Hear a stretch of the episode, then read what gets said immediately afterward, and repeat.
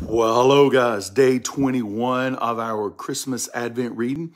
Hope you are having a great day. Uh, this week of celebration of uh, that coming Messiah, uh, the week of Christmas. Today, day 21. Mary, did you know? I know, please don't go there, but Mary, did you know? Um, and our reading today is going to be in Matthew, Matthew chapter 1, verses 18 through 25 uh, Matthew chapter 1, verses 18 through 25. And this is day 21. So here we go. Hope you got your Bibles. Uh, let's start reading. Now, the birth of Jesus Christ took place in this way.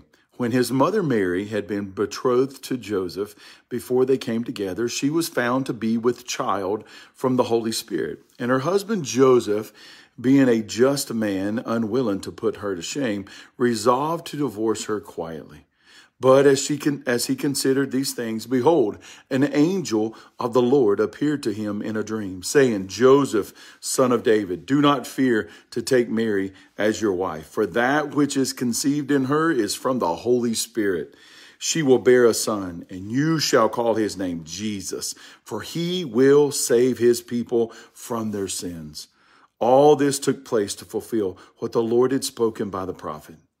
Behold, the virgin shall conceive and bear a son, and they shall call his name Emmanuel, which means God with us.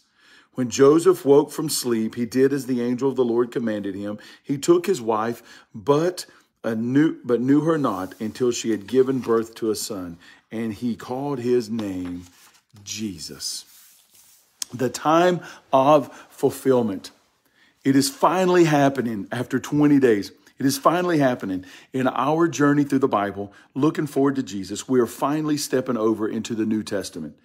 These last five days, we are going to be looking at the beginning of each gospel account in preparation for Christmas. When you read through Matthew's version, the book of Matthew, of the story, you can't help but be impressed by how much of the Old Testament he quotes, referring to the events surrounding Jesus' birth. We mentioned this before, but Matthew was Jewish and was writing to a predominantly Jewish audience. So it makes a lot of sense that he would remind them of the Old Testament prophecies. The most exciting part of this being the fact that all of those promises that God made to his people are finally coming true.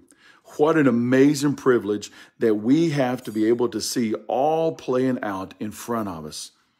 The righteous fiance. The first thing we need to remember here is that the engagement worked a little differently in New Testament time period than it does today. When we see that Joseph and Mary are engaged, we need to realize that this was a legal agreement that required an actual divorce in order to break up. It was, it was a way more serious commitment back in those days. As the narrative unfolds, we find out that Mary is pregnant and that it isn't Joseph's baby. If he wanted to, Joseph could have taken her in front of the courts and had her severely punished. However, he was, he is a righteous man. He seems to really love and care for her. And let's not get, um, let us not go unnoticed that he, even before God reveals to him the reality of the situation, when he still thinks that he has been portrayed by Mary, he plans on showing her grace before that ever happens. The forgotten prophecy.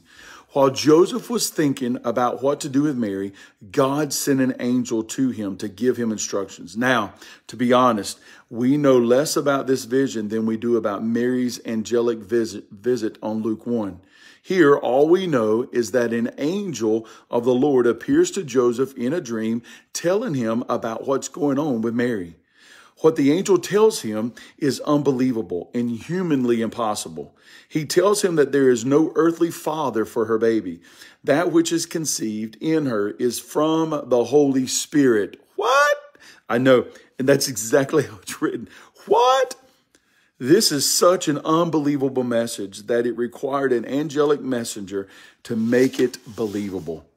In Luke's account, we get to see Mary's side of it. Let's be honest. Mary's surprise would have uh, to be 1,000 times more surprising than Joseph's.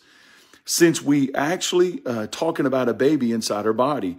But should it really be a surprise? I mean, we really talked about Isaiah 7:14. Didn't they know that God had prophesied that a virgin would have had, would have a baby and that the baby would be our savior? This is where we need to revisit our conversation about the prophecies with more than one fulfillment. I really believe that most Jews believe that the prophecy in Isaiah 7, now this is the author, I really believe that the most of the Jews believe that the prophecy of Isaiah 7 was completely fulfilled with Meher Shahel Hashbaz. Think about it. If they really thought it was still supposed to be fulfilled, wouldn't they wouldn't every unmarried Jewish girl be thinking, fingers crossed, it might be me? I think so. I mean, when Joe found out about Mary's pregnancy, shouldn't his first thought have been, I wonder if Mary is the fulfillment of the prophecy of the seed of the woman from Genesis 3 and the virgin that Isaiah prophesied about in Isaiah 7? Okay, that might be an exaggeration, but you get the point. Anyway, I think Mary and Joseph are rightfully surprised because even though we know that God clearly communicated in Isaiah about a virgin birth, it totally wasn't on their radar. It really is a surprise. I love it when a plan comes together. It's finally starting to fit into place. We said this before, but now it's even clear. When Isaiah prophesied about the virgin having a baby, it was always intended to be about Mary having Jesus. Yes, it was also about what happened in Isaiah 8, and we read about that. But what does it take anything away from it really being about Jesus? This is so clear because now we understand the full meaning of the baby called Emmanuel. Sure, in Isaiah 8, the baby was born, showed God's people that he was with them. But when Jesus is born, he is actually, he actually is God. He truly is God with us, Emmanuel. In addition to being called Emmanuel, God tells Joseph that he is supposed to name the baby Jesus. But this needs a, a, little explanation since he tells him, for he will save his people from their sins. How does that fit in? Well, the name Jesus comes from the Hebrew name Joshua, which means Yahweh is salvation. Now you'll read the book of Joshua in a different way. If there is any doubt in Joseph's mind that his son is, was going to be in the anointed rescuer, it should be gone now. God is telling him that the little baby that has been chosen to raise uh, to raise is both the Messiah and God incarnate. Reflection. As we look forward to celebrating the birth of Jesus, and y'all, just as Mia just reminded me, it's just three days. I don't know. That's what she just said. I'm not keeping up. As we look forward to celebrating the birth of Jesus, we need to remember that it is not something that is easy to believe. And I've got another book I'm going to share in the comments that I'm reading now. We need to intentionally make sure that we don't take all of this for granted. We've seen nativity sets our whole lives, but let's pause today to remember what a huge deal this is. God worked a miracle when Mary became pregnant. It took an angelic vision to convince them what was going on. So don't be surprised if others don't believe it either. We need to follow the example of Joseph and respond with faith. We can see from this text that Joseph believed because he named the baby Jesus. That's how we know that he believed. This was Joseph's way of saying that this child was the Savior of the world. He was born as a Savior 2,000 years ago, and today remains the only way for people to be saved from their sins. Remember, it was Jesus himself that says, I am the way, the truth, and the life. No one comes to the Father except through me. They must go through the one that was born on Christmas Day and the one that died and rose again on that third day came to be a savior for the world. So I hope y'all are looking forward to it. I am loving the fact we are now in the New Testament, day 21.